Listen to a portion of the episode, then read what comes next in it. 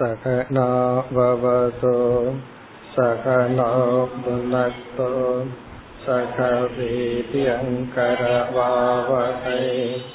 तेजस्विनावधीतमस्तु मा विद्विषावहैः ॐ शान्ति शान्ति शान्तिः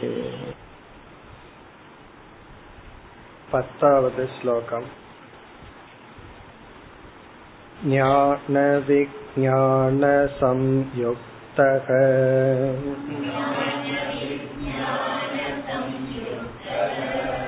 आत्मभूतशरीरिणाम् आत्मानुभवतुष्टात्मा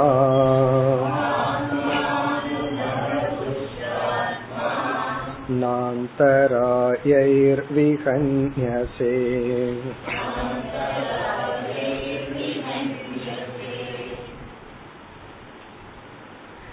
வேதாந்தத்தில் பேசப்படுகின்ற முக்கிய மைய கருத்துக்களை பகவான் ஆறாவது ஸ்லோகத்திலிருந்து பனிரெண்டாவது ஸ்லோகம் வரை கூறுகின்றார் அதில் ஆத்ம ஞானத்தை நாம் பார்த்தோம். எது ஆத்ம ஞானம் பிறகு இந்த அனாத்மாவினுடைய ஜெகத்தில் எப்படிப்பட்ட ஞானம் இருக்க வேண்டும்? அதையும் பகவான் மிக அழகாக சுருக்கமாக கூறினார். மாயா மனோமயம் ஜெகது. இந்த உலகம் மாயாமயமாகவும் மனோமயமாகவும் உள்ளது. பிறகு ஒரு ஜீவன் எப்படி சம்சாரத்தில் இருந்து வருகின்றான்? அந்த சம்சார சக்கர கதையை கூறினார். அறியாமையுடன் இவன் சபாவமாகவே சேர்ந்து பிறந்து அறியாமையின் விளைவாக பிரமை இருமை தோன்றி இருமையின் விளைவாக குணதோஷ புத்தி ராகத்வேஷம் தோன்றி அதன் விளைவாக கர்ம அகர்ம விகர்ம விதவிதமான செயல்களில் ஈடுபட்டு அந்த செயல்களின் விளைவை அனுபவிக்க சரீரம் சரீரத்தின் மூலம் மீண்டும் செயல்கள் என்று உழன்று கொண்டிருக்கின்றான். இதை கூறி முடித்தார். பிறகு ஞான சாதனையாக சமக தமக இதை கூறினார். தஸ்மாத் யுக்த இந்திரிய கிராமக. எல்லா இந்திரியங்களையும் தன் வசத்தில் வைத்தவன். அதாவது ஒவ்வொரு இந்திரியங்களும் இவனுக்கு ஞானத்தை வைராகியத்தை விவேகத்தை கொடுக்குமே தவிர ராகத்வேஷத்தை கொடுக்காது. அவ்விதத்தில் இந்திரியத்தை தன்னிடம் வைத்தவன். யுக்த சித்தக மனதையும் தன்வசப்படுத்தியவன் பிறகு ஞானியினுடைய மனதில் உள்ள ஞானம் கூறப்படுகிறது. இதம் ஜெகது ஆத்மனி ஈக்ஷஸ்வ நேரடியாக உபதேசிக்கின்றார் இந்த உலகை உன்னிடத்தில் பார். என்றால் நீ ஆதாரமாக இந்த உடல் உன் மீது ஏற்றி வைப்பதாக புரிந்து கொள் சரி உன்னை யாரிடத்தில் பார்க்க வேண்டும்? விததம் ஆத்மானம். எங்கும் வியாபிக்கின்ற இந்த ஆத்மாவை மயி அதீஸ்வரே ஈக்ஷஸ்வ. அனைத்துக்கும் காரணமாக தலைவனாக இருக்கின்ற இறைவனாகிய என்னிடத்தில் பார். இப்ப ஆத்மாவை பிரம்மத்தில் ஒடுக்கு. இந்த உலகத்தை உன்னிடத்தில் அல்லது பிரம்மனிடத்தில் ஒடுக்கு இதுதான் ஞானம். இனி வருகின்ற மூன்று ஸ்லோகங்கள் பத்து பதினொன்று பனிரெண்டு. இதில் ஞானி வர்ணிக்கப்பட்டு ஞான பலன் வர்ணிக்கப்படுகிறது. ஞானியினுடைய ஞானம் ஞானியினுடைய பெருமை ஞானத்தினுடைய பலன். இதுதான் சாராம்சம்.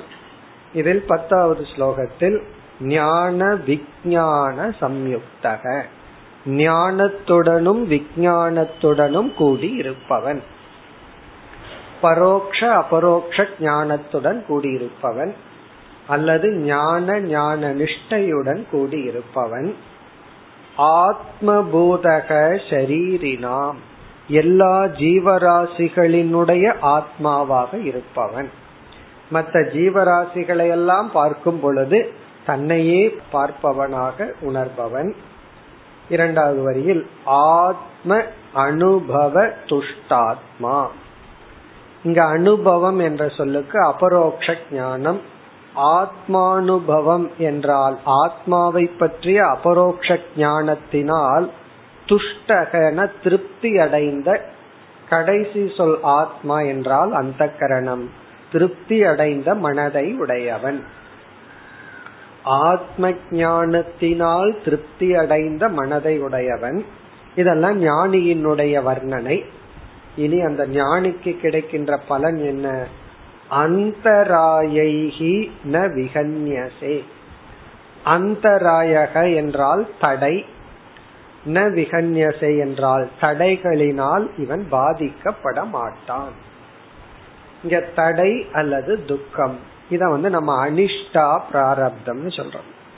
நம்ம விரும்பாத பிராரப்தங்கள் அல்லது நம்ம வாழ்க்கையில ஏதாவது செய்ய ஆரம்பித்தால் தடைகள் வரும் தோல்விகள் வரும் அந்த தோல்விகளினால் இவன் பாதிக்கப்பட மாட்டான்.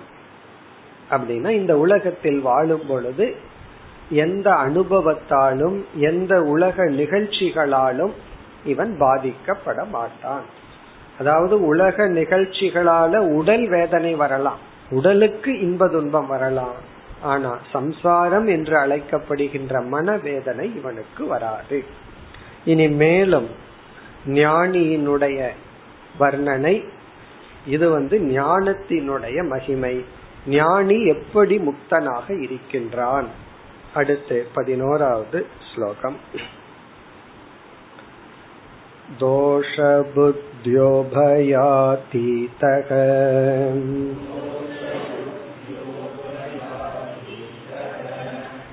निषेधान्न निवर्तते गुणबुद्ध्या च विहितम् न करोति यदार्भकः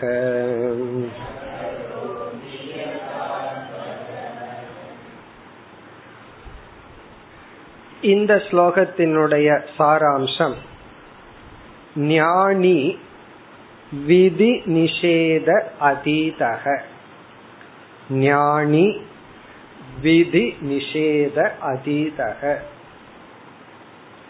ஞானியானவன் வேதத்தினுடைய கட்டளைக்கு அப்பாற்பட்டவன். ஞானியை யாரும் கட்டளையிட முடியாது. இப்படி செய் அப்படின்னு ஞானிக்கு யாரும் கட்டளையிட முடியாது. இப்படி செய்யாதே என்றும் யாரும் கட்டளையிட முடியாது. இப்படித்தான் இருக்கணும் இப்படி இருக்கக்கூடாது என்று யாரும் ஞானிக்கு கட்டளையிட முடியாது. ஆனா ஞானி எப்படி இருக்கணும்னு ஞானியை தவிர மற்றவர்களுடைய எதிர்பார்ப்பு தான் அதிகம். ஞானினா இப்படித்தான் இருக்கணும். இத பண்ணலாமா? இத பண்ணக்கூடாது. இத சாப்பிடலாமா? இத சாப்பிடக்கூடாது.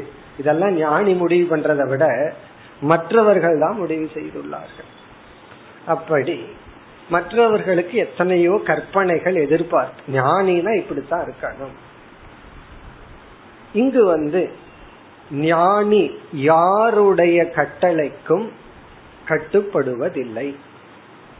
சரி யாருடைய ஆர்டர் உள்ளதுக்குள்ளேயே பெரிய கட்டளை பக்தர்களுடைய கட்டளையா அல்லது வந்து லாவினுடைய கட்டளையான்னா இங்கு பகவானுடைய கட்டளை தான் வேதத்துல இருக்கு.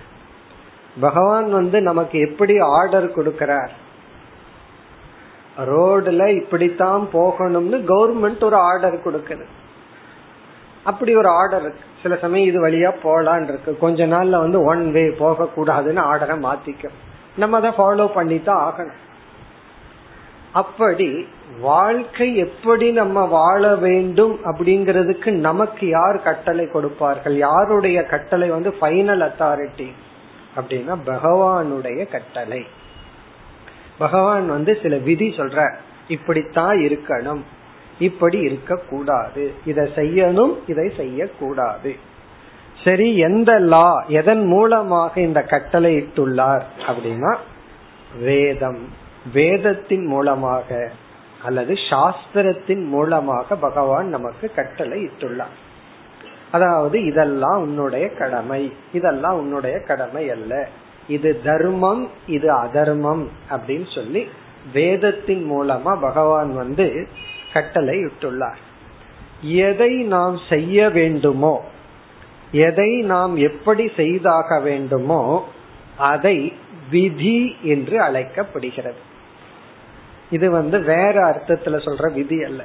இனி ஒரு அர்த்தம் இருக்கு விதின்னு நம்ம பயன்படுத்துறது விதினா தலையெழுத்து அப்படின்னு ஒரு அர்த்தம். அப்படி அல்ல. விதி என்றால் செய்தாக வேண்டும் என்கின்ற கட்டளை. இதை இப்படி செய்யணும் அப்படிங்கிறது. அல்லது செய்ய வேண்டும். எதை செய்யக்கூடாதோ அது வந்து நிஷேதம் என்று சொல்லப்படுகிறது. அப்ப பகவான் வந்து தர்மம் அப்படின்னா விதின்னு அர்த்தம் இது செய்யணும் அப்படிங்கிறது விதி என்றும் இதை செய்யக்கூடாது என்றால் நிஷேதம்.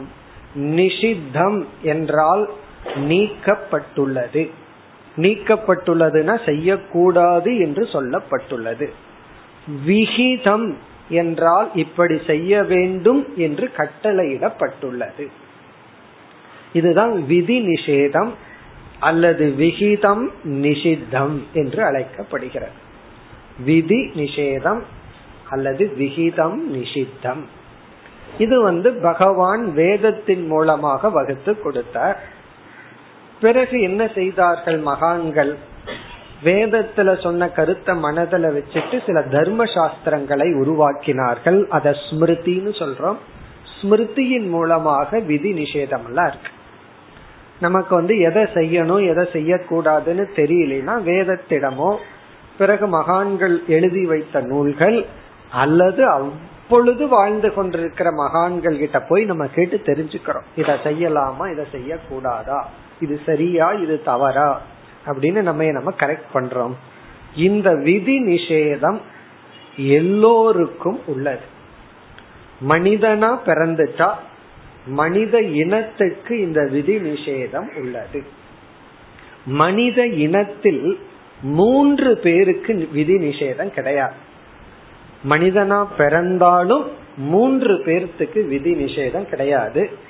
முதல் எக்ஸாம்பிள் வந்து குழந்தைக்கு விதி நிஷேதம் கிடையாது. அது மனுஷன்தான். இருந்தாலும் அது குழந்தையா இருக்கும் பொழுது அந்த குழந்தைக்கு வந்து நீ இப்படி செஞ்சிட்டா பாவம். இப்படி செஞ்சிட்டா புண்ணியம்ங்கிறது குழந்தைக்கு கிடையாது. குழந்தைன்னா பிறந்த குழந்தை பிறந்து கொஞ்ச நாள். இந்த உலகத்தை பற்றி தெரிஞ்சு புரிஞ்சுக்கிற அளவுக்கு அறிவு வரும் வரை உள்ள குழந்தைக்கு விதி நிஷேதம் கிடையாது.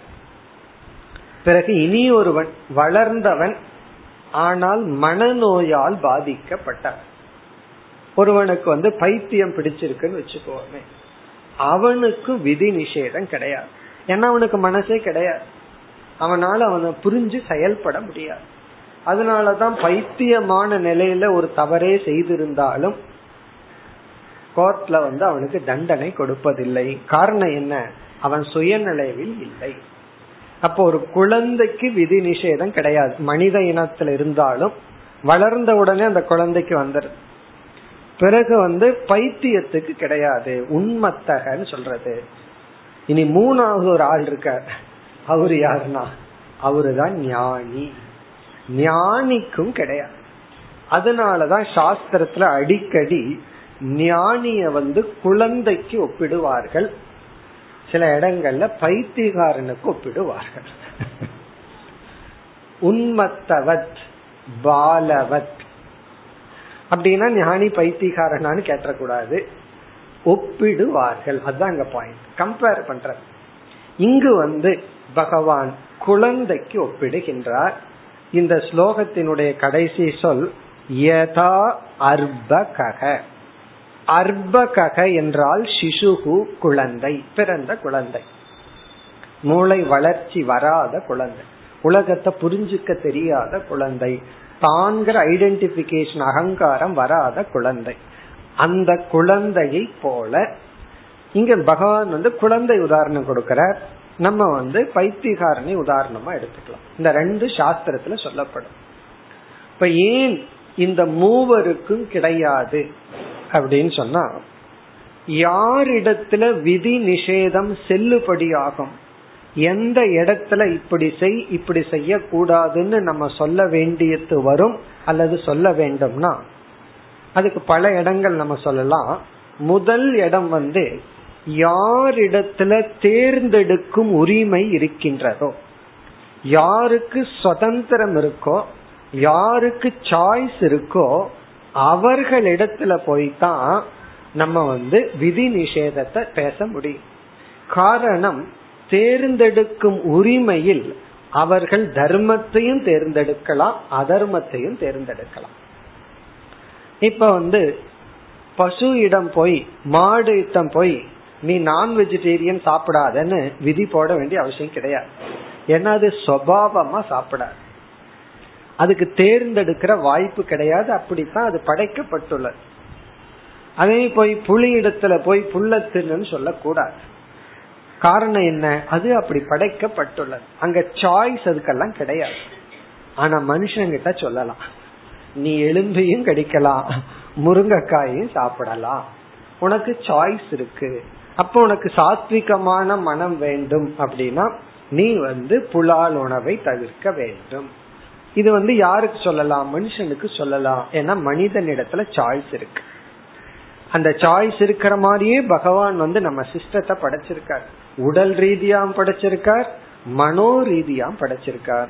இப்ப மனிதனுக்கு தான் தர்மப்படி வாழ்வதற்கும் தர்மத்தை விடுவதற்கும் வாய்ப்பு உள்ளது. யாருக்கு வாய்ப்பு உள்ளதோ அவர்களிடத்துலதான் நம்ம இந்த அறிவை கொடுக்கணும். இந்த சாய்ஸ்னு சொல்றமே அதத்தான் சுதந்திரம் அப்படின்னு சொல்றோம். அதத்தான் ஃப்ரீடம் அப்படின்னு சொல்றோம். எங்க ஃப்ரீடம் இருக்கோ அங்க ரெஸ்ட்ரிக்ஷன் இருக்கணும். அங்க ரெஸ்பான்சிபிலிட்டி இருக்கணும். இப்ப மனுஷனுக்கு ஃப்ரீடம் இருக்கு சாய்ஸ் இருக்கு. இனி ஒன்று வேற வார்த்தையில சொல்லணும்னா யார் கர்த்தாவோ அவர்களுக்கு தான் விதி நிஷேதம் செல்லுபடி ஆகும். கர்த்தாவுக்கு தான் விதி நிஷேதம்.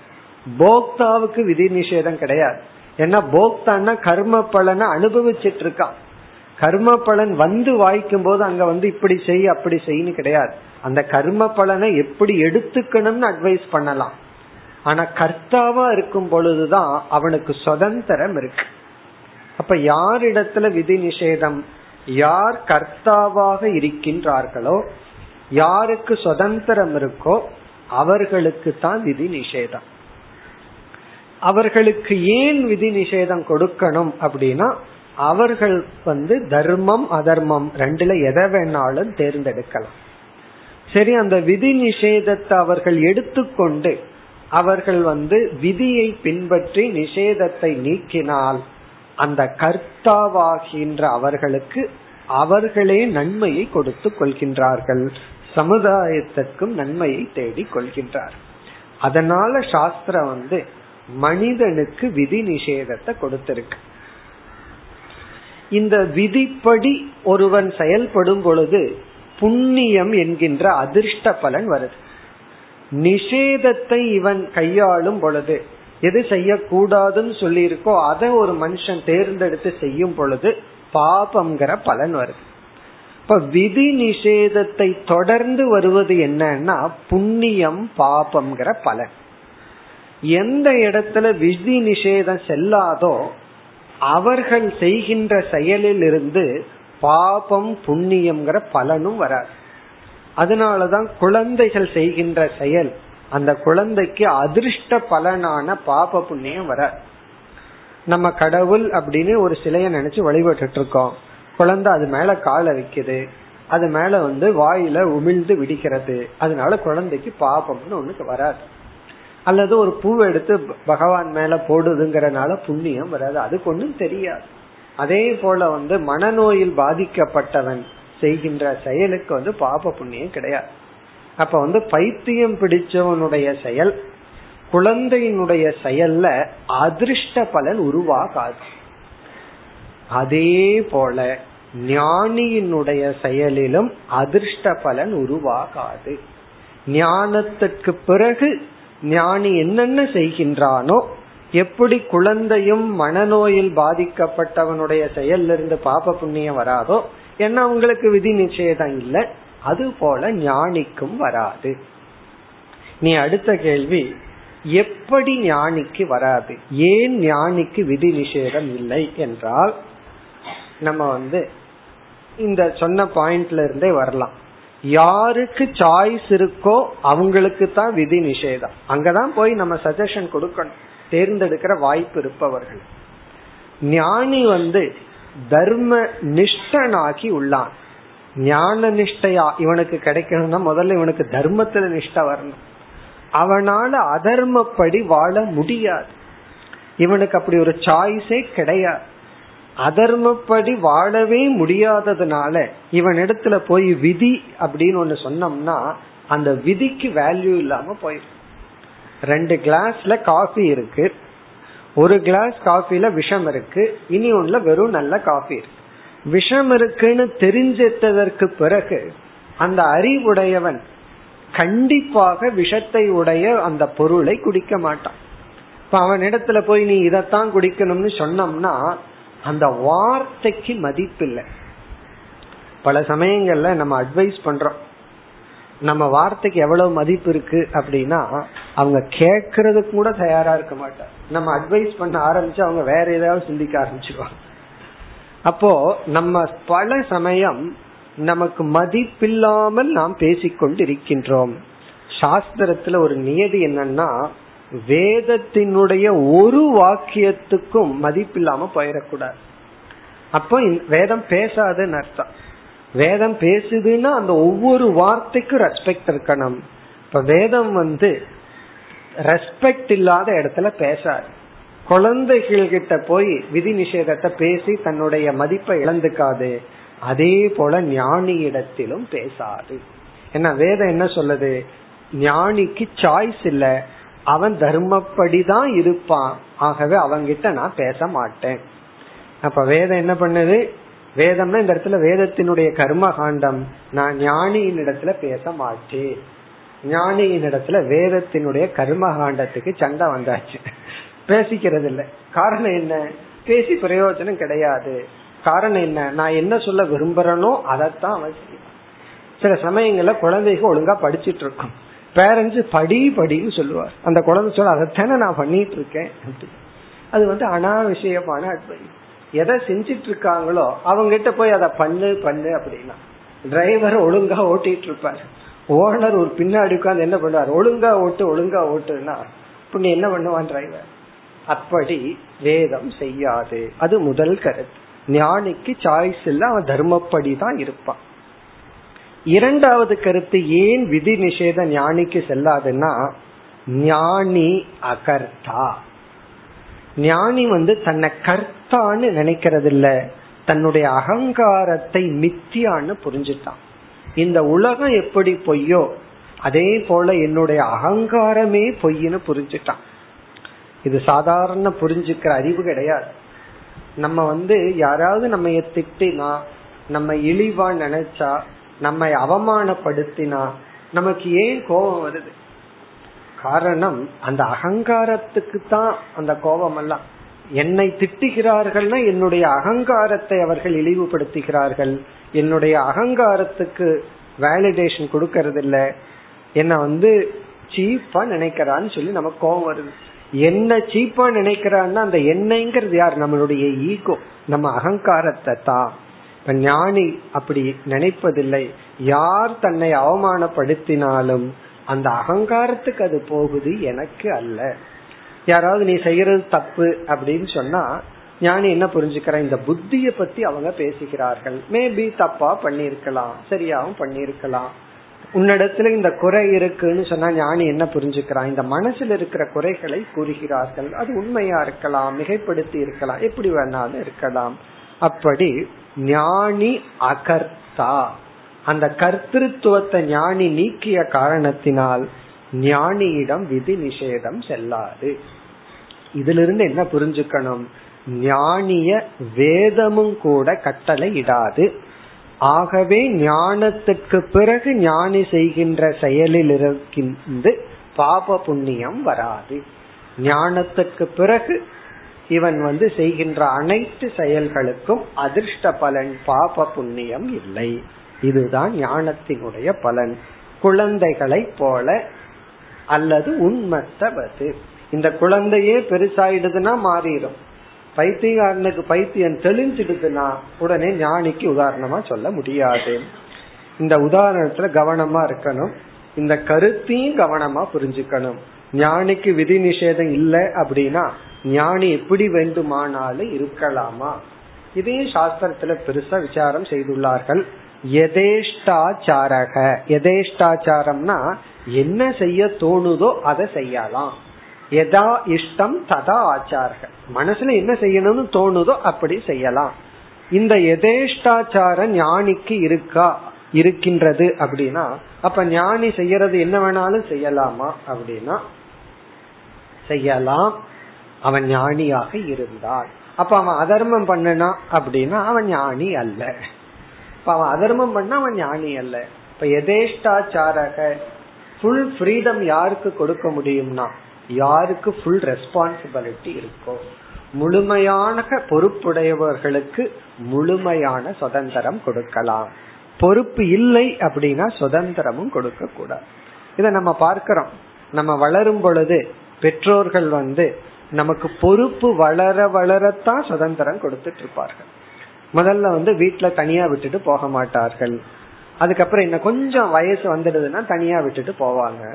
முதல்ல வெஹிக்கிள கொடுக்க மாட்டார்கள். உள்ள சும்மா உட்கார்ந்துட்டு இருக்கலாம். அதுக்கப்புறம் ஓடுற வெஹிக்கிள கொடுக்க மாட்டார்கள் வயதும் பொறுப்பும் வர வர அப்படியே கொடுப்பார்கள். அதே போல ஹண்ட்ரட் பர்சன்ட் ரெஸ்பான்சிபிலிட்டி வரும் பொழுது சாஸ்திரம் ஹண்ட்ரட் பர்சன்ட் ஃப்ரீடம் கொடுக்கின்றது. அதுதான் இங்கு சொல்லப்பட்டுள்ளது. ஸ்லோகத்திற்குள் சென்றால் தோஷ புத்தியா உபயாதீதக. முதலில் உபயாதீதகங்கிற சொல்ல எடுத்துக்கொள்வோம். பிறகு தோஷ புத்தியாங்கிற வார்த்தை எடுத்துக்கலாம். உபயாதீதக என்றால் உபயம்னா இரண்டு. அதீதகன கடந்தவன். அந்த இரண்டையும் கடந்தவன்.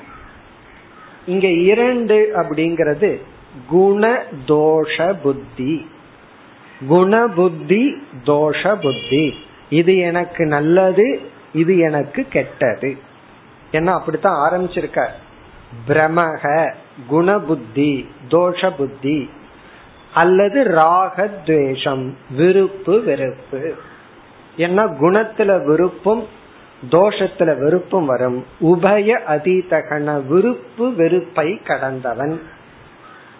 தர்ம அதர்மத்தை கடந்தவன். அந்நத்திர தர்மா அந்நத்திர அதர்மா. தர்மத்தையும் அதர்மத்தையும் கடந்தவன். ராகத்வேஷத்தை கடந்தவன். அல்லது துவந்துவ அதீதக இருமையை கடந்தவன். இவன் இருமையை எதனால கடந்தவன் இங்க சொல்லப்படவில்லை. அது ஏற்கனவே உபதேசித்த ஞானத்தின் மூலமாக. அப்ப நம்ம ஒரு வார்த்தையை சேர்த்திக்கணும்னா ஞானேன. ஆத்ம ஞானத்தின் மூலமாக இருமையை கடந்தவன். ஜெகத்தினுடைய மித்தியாத்துவ ஞானத்தினாலும் ஆத்மாவினுடைய சத்தியத்துவ ஞானத்தினாலும் இருமையை கடந்தவன். இருமையை கடந்தவன் ஞானி. இனி பார்ப்போம். தோஷ புத்தியா நிஷேதாத் ந நிவர்த்ததே தோஷ புத்தி துவே தோஷம்னா குறை அதர்மம் வெறுப்பு. இந்த புத்தியினால் நிஷேதாத் ந நிவர்த்ததே. நிஷேதம் என்று சொல்லப்படுவதிலிருந்து இவன் விலகுவதும் இல்லை. ந நிவர்த்ததைனா விலகுவதில்லை. நிஷேதாத் ந நிவர்த்ததே. நிஷேதத்திலிருந்து விலகணுங்கிற நியதி இவனுக்கு கிடையாது. குணபுத்தியாச்ச ந விகிதம் கரோதி. இது நல்லது இது புண்ணியம் கொடுக்கும் அப்படிங்கிற குண புத்தியினால விகிதம் செய்ய வேண்டியது என்பதை ந கரோதி. இவன் செய்ய வேண்டிய அவசியம் இல்லை அல்லது செய்வதில்லை. இவன் விலகுவதும் இல்லை இவன் செய்வதும் இல்லை. குணபுத்தியினால செய்வதும் தோஷ புத்தியினால விலகுவதும் இவனுக்கு கிடையாது. யாரை போல? யதா அர்பக ஒரு குழந்தையை போல. குழந்தைக்கு எப்படியோ அப்படி. இப்ப தோஷம்ங்கிற புத்தியில இவன் வந்து விளக்குதல் என்பதோ குணம்ங்கிற புத்தியில நல்லதுங்கிற எண்ணத்துல செய்தல் என்பதோ கிடையாது. காரணம் இவனுக்கு விதி நிஷேதம் இல்லை. இது இது எவ்வளவு ஒரு பெரிய ஃப்ரீடம் அதாவது நம்ம வந்து சொசைட்டிக்குள்ள நீ எந்த லாவையும் பின்பற்ற வேண்டாம். அவன் இஷ்டத்துக்கு இருந்துக்கன்னா எப்படி இருக்கு யோசிச்சு பார்ப்போம். நீ இந்த சொசைட்டில இருக்கலாம். இந்த ஊர்ல இருக்கலாம். உனக்கு எந்த லா அண்ட் ஆர்டரும் கிடையாது. உனக்கு என்ன செய்ய தோணுமோ அது செஞ்சுக்கலாம்னு சொன்னா கேக்குறக்கே நல்லா இருக்கு. ஞானிக்கு இப்படி ஒரு பர்மிஷன் இது இந்த லா மட்டும் கிடையாது. பகவான் போட்ட லாவே நான் வித்ட்ரா பண்ணிக்கிறேன்னு சொல்லிட்டேன். நான் வந்து உனக்கு என்ன லா போட்டு மனுஷனுக்கு வச்சிருக்கிறனோ ஹியூமன் லா அந்த மனுஷனுக்கு இருக்கிற லா உனக்கு கிடையாது. ஏன்னா நீ மனுஷன் அல்ல. ஞானிய வந்து பகவான் சொல்ற நீ மனுஷனா இருந்தா தானே உனக்கு அந்த மனுஷன் லா அப்படின்னு என்ன அர்த்தம்? நீ வந்து அகம். நான் வேறு நீ வேறு அல்ல. என்ன இந்த லா வந்து பகவானுக்கு அப்ளை ஆகாது. டிராபிக் கான்ஸ்டபிள் நடு ரோட்ல நின்றுட்டு இருப்பார் அவரு தான் நம்ம நடு ரோட்ல நிக்க கூடாதுன்னு சொல்லுவார். நீ நிக்கிறியன்னு போய் அவங்ககிட்ட கேட்க கூடாது நீயே மட்டும் இருந்தார் நடு ரோட்ல நிக்கிறையே நான் ஏன் நிக்க கூடாதுன்னு கேட்க கூடாது காரணம் என்ன? லா மேக்கர் அவர். அவர் வந்து அந்த லாவை ப்ரொடெக்ட் பண்றவர். அவருக்கு அது அப்ளை ஆகாது. அதே போல பகவானும் ஞானியும் ஒன்று. இப்ப ஞானிக்கு அப்ளை ஆகாது. இத படிச்சுட்டு உடனே எனக்கும் அப்படித்தான் சொல்லக்கூடாது. சொல்லலாம். எது வரைக்கும்னா ஞானி ஆகிற வரைக்கும். ஞானி ஆனதற்கு பிறகு நம்ம சொல்லலாம். ஆனதுக்கு பிறகு நம்ம ஒன்னும் சொல்ல மாட்டோம். வேற வழி இல்லாம தர்மத்தை பின்பற்றுவோம். அவனால் அதர்மத்தை பின்பற்ற முடியாது. காரணம் என்னன்னா அடுத்த ஸ்லோகத்துல ஞானியினுடைய மனசை வர்ணிக்கிறார். பொதுவா அதர்மம் தர்மம்ங்கிறதுக்கு ஒரு கோடே ஹிம்சை அஹிம்சை தான். மற்றவங்களை ஹிம்சப்படுத்துறது அதர்மம். மற்றவங்களை வந்து ஹிம்சப்படுத்தாம இருக்கிறது தர்மம். ஞானியினால மற்றவங்களை ஹிம்சப்படுத்த முடியாது. அல்லது தனக்குன்னு சுயநலமா ஒன்ன சேர்த்தி கொள்ள முடியாது. சுயநலமா எப்ப சேர்த்திக்குவோம்? மற்றவங்களை ஏமாற்றியோ ஹிம்சப்படுத்தித்தானே சுயநலமா நடந்துக்குவோம்? அப்படி முடியாது. காரணம் என்ன? அடுத்த ஸ்லோகத்துல ஞானியினுடைய மனம் வர்ணிக்கப்படுகிறது பனிரெண்டாவது ஸ்லோகம்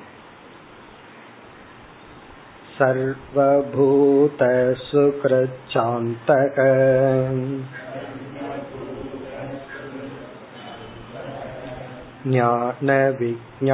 ज्ञानविज्ञाननिश्चयः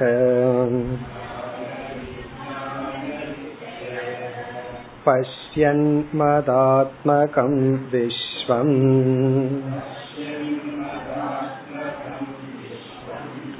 न विपत्येत वै पुनः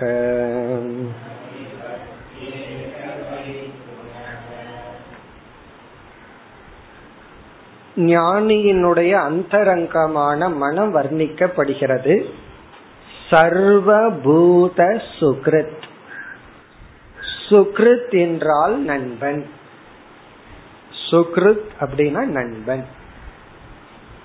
மித்ரம் அப்படின்னு ஒரு வார்த்தை இருக்கு நண்பனுக்கு. அது நம்முடைய ஃப்ரெண்ட்ஸ் நம்முடைய ஃப்ரெண்ட்ஸை எல்லாம் மித்ரன்னு சொல்லணும். காரணம் என்ன அப்படின்னா இந்த மித்ரன் எப்ப வேணாலும் அரியா மாறிடலாம். அதாவது பகைவனா மாறிடலாம். ஒரு எதிர்பார்ப்பு இருக்கும். நீ இன்னைக்கு விஷ் பண்ணா நான் விஷ் பண்ணுவேன். நீ இன்னைக்கு விஷ் பண்ணலையா நானும் விஷ் பண்ண மாட்டேன்.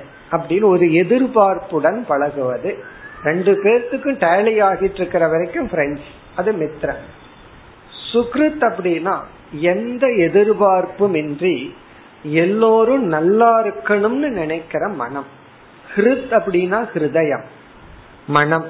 சுகிருத் அப்படின்னா எல்லாம் நல்லா இருக்கணுங்கிற மனதை உடையவன். அதாவது வந்து இவன் எதிர்பார்க்க மாட்டான். சொந்தங்கள்லயும் மத்த ஃப்ரெண்ட்ஷிப்லயும் ஒரு எதிர்பார்ப்பு இருக்கும். நீ இப்படி பண்ணாதான் நான் இப்படி வச்சுக்குவேன். நீ இப்படி பண்ணலையா? நான் பண்ண மாட்டேன். கால்குலேஷன் இருக்கும். சுகிருத்துக்கு வந்து அது கிடையாது. நீ இருக்கிறையோ இல்லையோ நான் உன்ன விஷ் பண்றேன். நீ நல்லா இருக்கணும் நான் எதிர்பார்க்கின்றேன். இப்படி வந்து யார விஷ் பண்றான் ஞானி? சர்வபூத.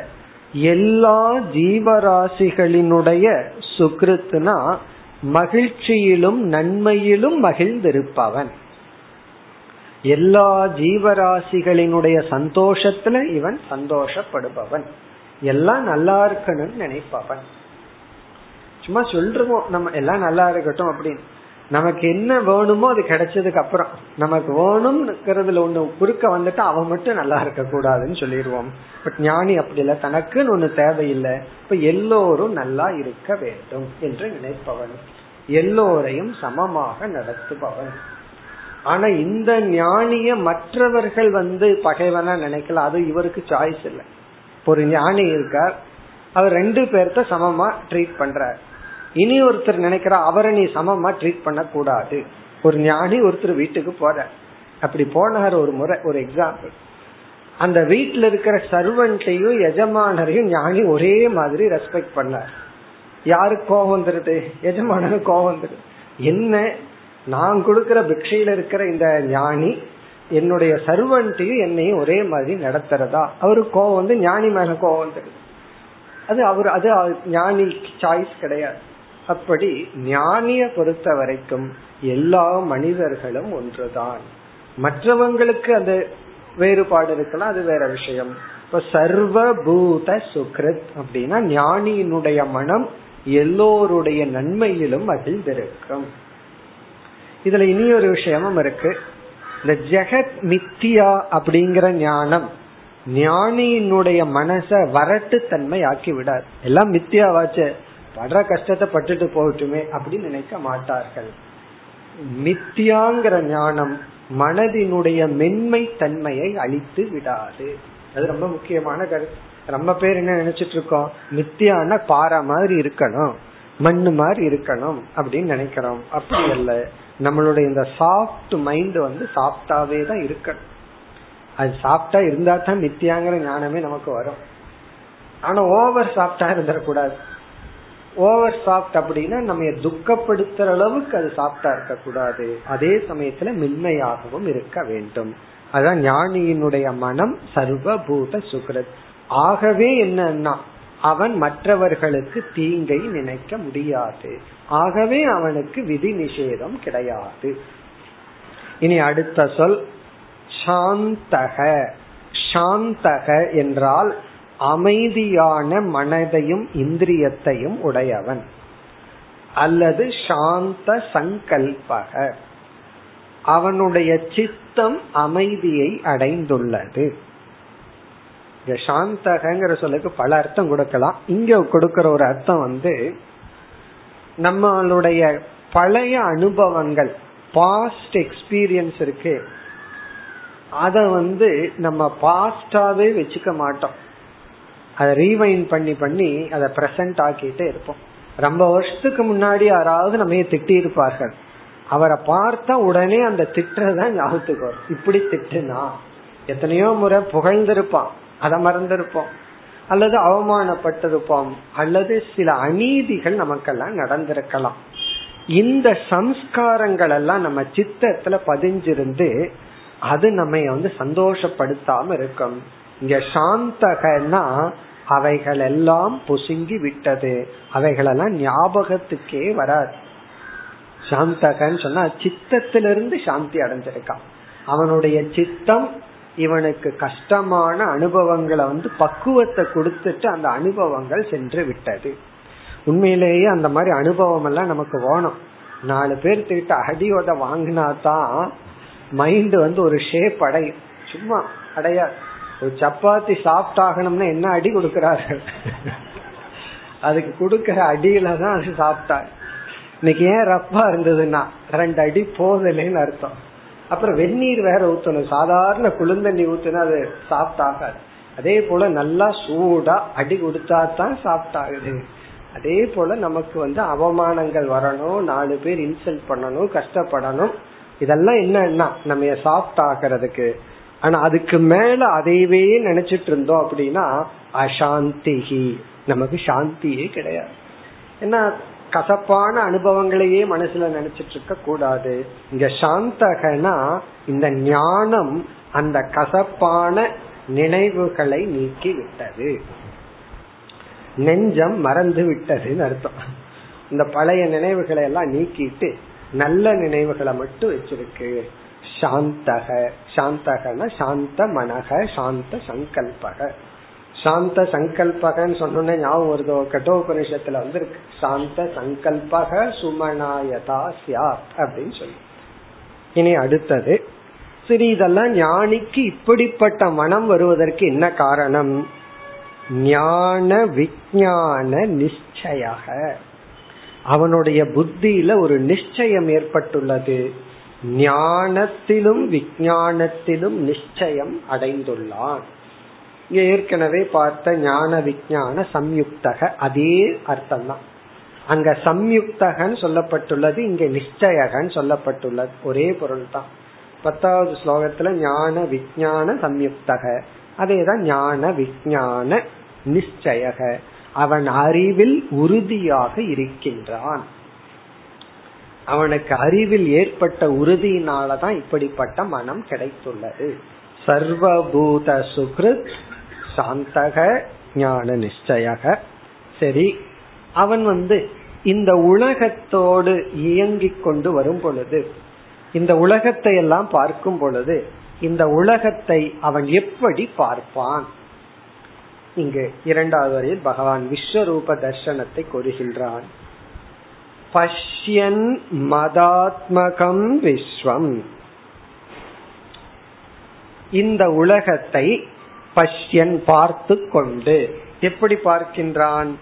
மதாத்மகம். மத்னா இறைவன். ஆத்மகம்னா சொரூபம்.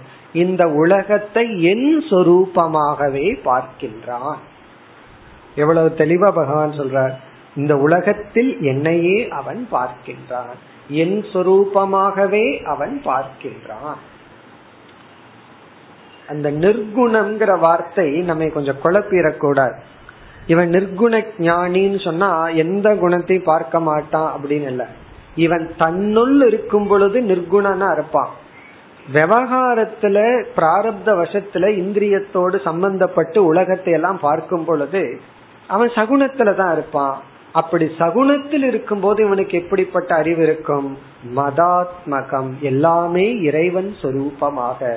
இறைவனே உபாதான காரணமாக இவன் பார்க்கின்றான். பார்த்து சரி இவனுடைய இப்படியெல்லாம் இருக்கிறதுனால அவனுக்கு கிடைக்கிற பலன் என்ன? ந விபத்யேதவை புனக.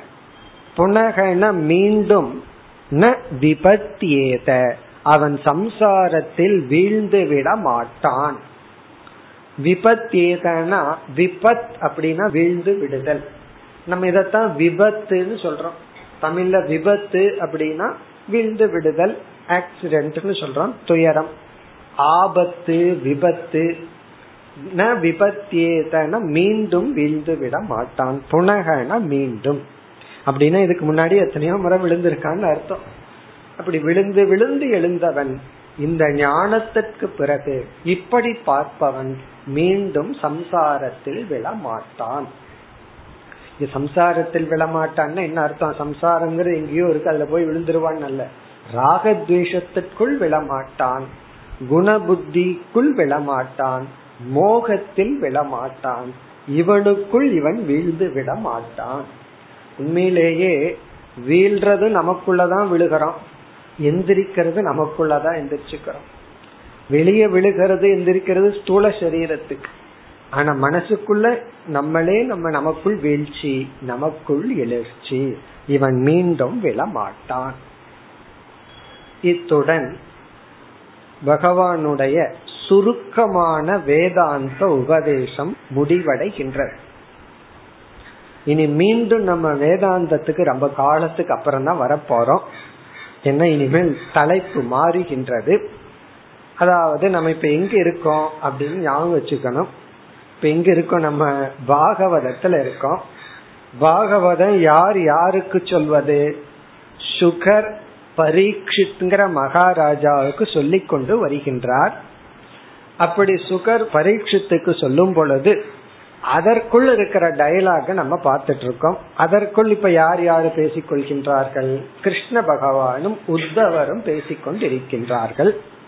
அதில் உத்தவர் இறுதியாக பகவானிடம் உபதேசத்தை கேட்கின்றார். காரணம் இந்த உபதேசம் முடிந்தவுடன் கிருஷ்ண பகவான் தன்னுடைய சரீரத்தை விட போகின்றார். இப்ப உத்தவருக்கு வந்து சுருக்கமாக பகவான் முழு வேதாந்தத்தினுடைய தாத்பரியத்தை ஆறிலிருந்து பனிரெண்டு வரைக்கும் சொன்னார். இனி என்ன வருகின்றதுன்னு சொன்னா இனி வந்து சுகர் பரீட்சத்துக்கு சொல்ல போகின்றார். இதை கேட்ட உத்தவர் பகவானிடம் இவ்விதம் பேச போகின்றார். எப்படி பகவத்கீதையில சஞ்சயன் இடையில இடையில வந்து நம்ம கனெக்ட் பண்ணி விடுவாரோ இப்ப பகவான் பேசுறார் இப்ப அர்ஜுனன் பேசுகின்றார்னு சொல்றாரோ அதே போல இப்ப நமக்கு இடையில வரப்போகிற சுகர் இப்ப சுகர் வந்து இந்த மாதிரி பகவானுடைய உபதேசத்தை கேட்ட உத்தவர் பகவானிடம் தன்னுடைய மனதை வெளிப்படுத்த போகின்றார்னு இப்பொழுது சுகர் இடையில் வருகின்றார். இப்ப அடுத்த ஸ்லோகம் வந்து சுக ரிஷி இடையில வந்து பரீட்சத்துக்கு சொல்றார். என்னன்னா இவ்விதம் பகவானுடைய உபதேசத்தை உத்தவர் கேட்டு உத்தவர் பேசலானார் இதற்கு அடுத்ததுக்கு அடுத்த ஸ்லோகத்திலிருந்து உத்தவர் பேச போகின்றார் இப்ப இடையில வந்து சஞ்சயனை போல இங்க சுக பிரம்மம் வருகின்றார் அடுத்த ஸ்லோகம் इत्यातिष्ठो भगवता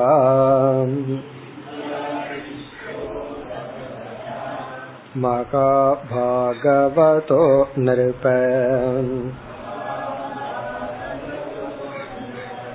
उद्धव प्रणिपत्याग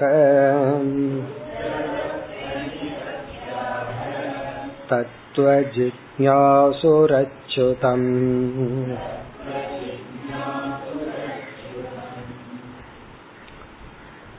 ஸ்ரீ சுகக உவாச்ச சுக பிரம்மர் இவ்விதம் பேசுகின்றார் இப்போ யாரிடத்தில் பேசுகின்றார் பரீட்சித் என்ற மகாராஜாவிடம் பேசுகின்றார்.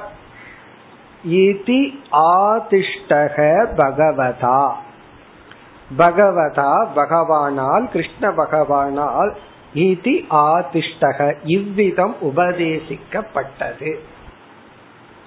இவ்விதம் உபதேசிக்கப்பட்டது. யார் இதை கேட்டார்? மகாபாகவதக.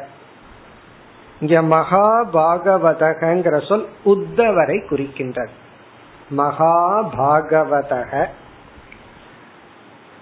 புராணத்துல வந்து பக்தன பாகவதர் அப்படின்னு சொல்வார்கள். பாகவதக அப்படின்னு சொன்னா பகவானை சார்ந்தவன் பகவானை சார்ந்திருப்பவன். அந்த பாகவதர்கள்ல பலவிதமான பாகவதர்கள் இருக்கின்றார்கள். துருவன்கிற பாகவதன் யார் அப்படின்னா ராஜ்யம் வேணும்னு பகவானை சார்ந்திருப்பவன். இதெல்லாம் புராணத்தில் இருப்பவர்கள் கொடுக்கிற உதாரணம். கஜேந்திரன்கிற பாகவதர் வந்து துக்கப்படும் பொழுது பகவானை வழிபடுகின்ற பாகவதர். ஜிக்யாசுவ மோக்ஷத்தை அடைய வேண்டும்ங்கிற பாகவதர் யார்னா மகாபாகவதக பக்தர்களுக்குள் மேலாக விளங்குகின்ற பக்தன். இவன் இந்த பக்தன் யார்னா அடுத்த வரியில சொல்ல போறார். தத்துவ ஜிக்யாசுகு அடுத்த வரியில கடைசிக்கு முன்னுத்த சொல். தத்துவ ஜிக்யாசுகு அச்சுதம். தத்துவம்னா உண்மை. ஜிக்யாசுன்னு அறிய விரும்புபவர். மெய்ப்பொருளை அறிய விரும்புகின்ற. பரம்பொருளை உண்மை பொருளை அறிய விரும்புகின்ற மகாபாகவதக. மகாபாகவதகன்னு சொன்னா பக்தர்களுக்குள் மேலான பக்தன் ஜிக்யாசுவான பக்தன் யார்னா இரண்டாவது வரையில முதல் சொல் உத்தவக உத்தவர். உத்தவக. இப்ப முதல் வரியில கடைசி நிருப்ப அப்படின்னு ஒரு சொல்ல இருக்கு. ராஜன் அரசனே. இங்க நிருப்ப என்று பரீட்சித்தை சுகர் அழைக்கின்றார். ஹே ராஜன் ஹே நிருப்ப ஹே அரசனே என்று சுகர் ஏ அரசனே என்று பரீட்சித்தை அழைத்து இவ்விதம் பகவானால் உபதேசிக்கப்பட்ட மேலான பக்தனான உத்தவக. இங்க ஆதிஷ்டக மகாபாகவதக இதெல்லாம் உத்தவருக்கு அடைமொழி. இப்படிப்பட்ட பகவதா ஆதிஷ்டக உத்தவகர் பகவானால் உபதேசம் செய்யப்பட்ட உத்தவர் மகாபாகவதக உத்தவகர் தத்துவ ஜிக்யாசுகு உத்தவக தத்துவத்தை அறிய விரும்புகின்ற இந்த உத்தவர் என்ன செய்தார்? பிரணிபத்திய பிரணிபத்தியன வணங்கி சாஷ்டாங்கமாக பகவானை வணங்கி அச்சுதம் ஆக அச்சுதம் பிரணிபத்திய அச்சுதம் ஆக. பகவானை அச்சுதனாகிய அச்சுதன்கிறது இங்க கிருஷ்ண பகவான். கிருஷ்ண பகவானாகிய அச்சுதனை வணங்கி இவ்விதம் கூறலானார். இந்த பதிமூன்றாவது ஸ்லோகம் வந்து சுகர் என்ன நடந்தது? அப்படிங்கறத குறிப்பிடுகின்றார். இப்ப இதுல இவ்விதம் உபதேசிக்கப்பட்ட உத்தவர் இவ்விதமான உத்தவர் இவரே உத்தவருக்கு ரெண்டு அடைமொழி போறார். பக்தர்களுக்குள் மேலான பக்தராக விளங்குகின்ற இந்த உத்தவர் பிறகு வந்து தத்துவத்தை விரும்புகின்ற இந்த உத்தவர் பிரணிபத்திய. தத்துவத்தை விரும்புறார் அப்படிங்கறது எப்படி சுகருக்கு தெரிஞ்சிருக்குன்னா பிரணிபத்திய. அதுக்கு ஒரு விளக்க ஆசிரியர் சொல்றார் இவர் நமஸ்காரம் பண்றதே தண்டவத் பிரணிபத்திய. வணங்குதலே இவருக்கு அறிவில் ஆர்வம் வந்து விட்டதுன்னு தெரிகிறது. ஒருவருக்கு அறிவில் ஆர்வம் வருதா இல்லையான்னு எப்படி தெரிஞ்சுக்கிறதுனா பணிவு வருதா இல்லையான்னு பார்க்கணும். பணிவு வந்தால் அறிவுக்கு தயார். பணிவு வரவில்லை என்றால் அறிவுக்கு தயார் இல்லை. இப்பொழுது நான் தயார் இல்லைன்னு அர்த்தம். எதற்கு? நான் அறிவுக்கு. அதனால யாராவது நம்ம கிட்ட கேக்குறாங்கன்னு சொன்னா பணிவு இருந்தா தான் கேட்க முடியும். எத்தனை முறை நம்ம கேட்டிருப்பேன் நான் உங்ககிட்ட கேட்காம எதுக்கு நீ சொன்னேன் நான் உங்ககிட்ட கேட்கலையே நீ எதுக்கு சொன்னேன்னு சொல். காரணம் என்ன? பணிவு இல்லை. ஆகவே என்ன சொன்னாலும் புரியாது. பிரணிபத்தியனா வணங்கி உடலளவிலும் மனதளவிலும் வணங்கி அச்சுதம் பகவானிடம் இவ்விதம் பேசுகின்றார். இனி வந்து பதினான்காவது ஸ்லோகத்திலிருந்து பதினெட்டாவது ஸ்லோகம் வரை உத்தவர் பகவானிடம் பேசுகின்றார். பதினாலிலிருந்து பதினெட்டு வரை. இதுலதான் உத்தவர் சரணடைகின்றார். தன்னுடைய சரணாகதியை சமர்ப்பிக்கின்றார். எப்படி அர்ஜுனன் சரணடைந்தானோ அங்க பயன்படுத்தப்பட்ட அதே சொற்களும் இங்கும் பயன்படுத்தப்படுகிறது. ஷாதி. இங்க அனுஷாதின்னு வருது. எனக்கு உபதேசம் செய்யுங்கள் என்று தன்னுடைய மனநிலையை கூறி தான் இப்படிப்பட்ட மனநிலையுடன் இருக்கின்றேன்னு கூறி பகவானை வர்ணித்து பகவானுடைய நிலையையும் கூறி எனக்கு உபதேசம் செய்யுங்கள் நான் உங்களை சரணடைகின்றேன். இந்த பகுதி வந்து பதினாலிலிருந்து பதினெட்டு வரை. இந்த சரணாகதிக்கு பிறகு வந்து பகவான் இந்த உத்தவ கீதை முடிகிற வரைக்கும் உபதேசத்தை செய்கின்றார். நமக்கு ஆங்காங்கு தான் வேதாந்த கருத்து வரப்போகுது பிலாசபி வரப்போகுது. ஆனா பகவான் வந்து இந்த உத்தவ கீதையில பல இடங்களில் சாதனைகளை அதாவது எத்திக்ஸ் நீதி நெறியை எப்படிப்பட்ட சாதனைகளையா நம்ம பின்பற்றணும்? அதை வர்ணிக்க போகின்றார். அதற்கு முன்னாடி முக்கியம் என்னன்னா உத்தவருடைய மனநிலை. எப்படி அர்ஜுனனுடைய மனநிலை ரொம்ப முக்கியம்னு நம்ம பார்த்தோமோ இனி வருகின்ற பகுதிகளில் உத்தவருடைய மனநிலை மிக அழகாக வர்ணிக்கப்படுகிறது. அடுத்த வகுப்பில் தொடர்வோம்.